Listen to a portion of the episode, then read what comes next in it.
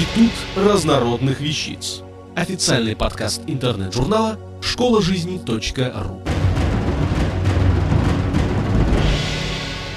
Вероника Нестоцкая. Как выбрать парфюмерию? Не та красивая, у которой хвалит руку или ногу, а та, у кого весь облик не позволит восхищаться отдельными чертами. Синека. Как же приятно женщинам видеть восхищенные взгляды мужчин. Согласитесь, что ощущать себя на высоте, радоваться каждому мгновению иногда нас настраивает именно наш любимый аромат. Как здорово при легком дуновении ветерка почувствовать нежный аромат розы или сладкий запах ванили. Аромат, который несет ваша кожа, это своеобразный идентификационный номер для окружающих. Вот вы в отличном расположении духа, мечтаете о весне, и люди чувствуют это в вас по вашей улыбке, походке и запаху. Вы благоухаете весной. Как же приятно выбирать ароматы под свое настроение. И как невероятно трудно не запутаться в предложенной парфюмерной продукции, среди которой не так-то просто найти подходящее себе. Для начала давайте разберемся, какие виды парфюмерии бывают. Первое. Духи. Они являются самой стойкой и сильной парфюмерией. Порой достаточно лишь капельки духов, чтобы надолго забыть об их повторном нанесении. Прекрасный аромат в течение пяти и более часов будет держаться на вашей бархатистой коже. Также у духов более многогранный и глубокий запах. Все читали и смотрели парфюмера. Однако, к сожалению, именно духи являются самой дорогой парфюмерией. Второе. Парфюмированная вода. Туалетные духи. Какие плюсы у парфюмированной воды? Во-первых, это удобность использования, поскольку туалетные духи всегда выпускаются в спрее. Во-вторых, у этого вида парфюмерии оптимальное соотношение цены и качества. В-третьих, в парфюмированной воде содержится довольно высокий процент ароматической композиции, что позволяет ей держаться на теле практически так же долго, как и духам. Третье. Туалетная вода.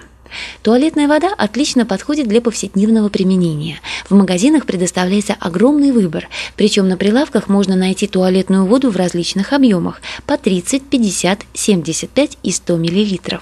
Как и парфюмированная вода, она чаще всего бывает в виде спрея. Приятно радует и доступность в цене. Однако большим минусом туалетной воды является ее низкая стойкость, которая составляет всего лишь 2-3 часа. А теперь, определившись с видом парфюмированной продукции, давайте определим, когда и к чему подходят ароматы. Во-первых, необходимо сразу разделить утренний и вечерний аромат. Если вы собираетесь использовать духи или туалетную воду утром, то запах должен быть легким и ненавязчивым. Для этой цели смело выбирайте цитрусовые ароматы, а также морские мотивы. Для вечера лучше использовать мускатно-амбровые или пряные ноты. Во-вторых, выбор аромата зависит и от времени года. Например, для лета лучше выбирать что-то свежее и опять-таки ненавязчивое, так как при повышении температуры парфюмерия ощущается более сильно. Не стоит распугивать людей приторным сладким запахом в знойную жару. В-третьих, хочется посоветовать носить с собой небольшой флакончик духов или парфюмированной воды. Если вы утром надушились очень сильно, то в любом случае до вечера запах не доживет. Лучше всего в течение дня несколько раз воспользоваться прихваченным флаконом. Кстати, существует множество классификаций, по которым можно подобрать аромат специально по вашему типу. Например, есть классификация разделения запахов для женщин по различным критериям. Женщина-весна, лето, осень, зима. Или же разделение по типу темперамента для холерика, меланхолика, сангвиника, флегматика. Однако не стоит слепо следовать таким классификациям. Наносите духи или другую парфюмерию под ваше настроение и ваши воспоминания. И тогда любимые ароматы будут радовать вас в течение всего дня.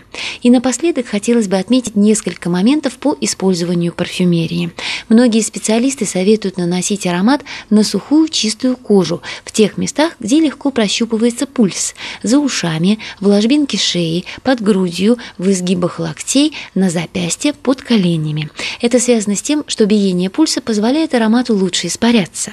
Можно иногда подушить волосы.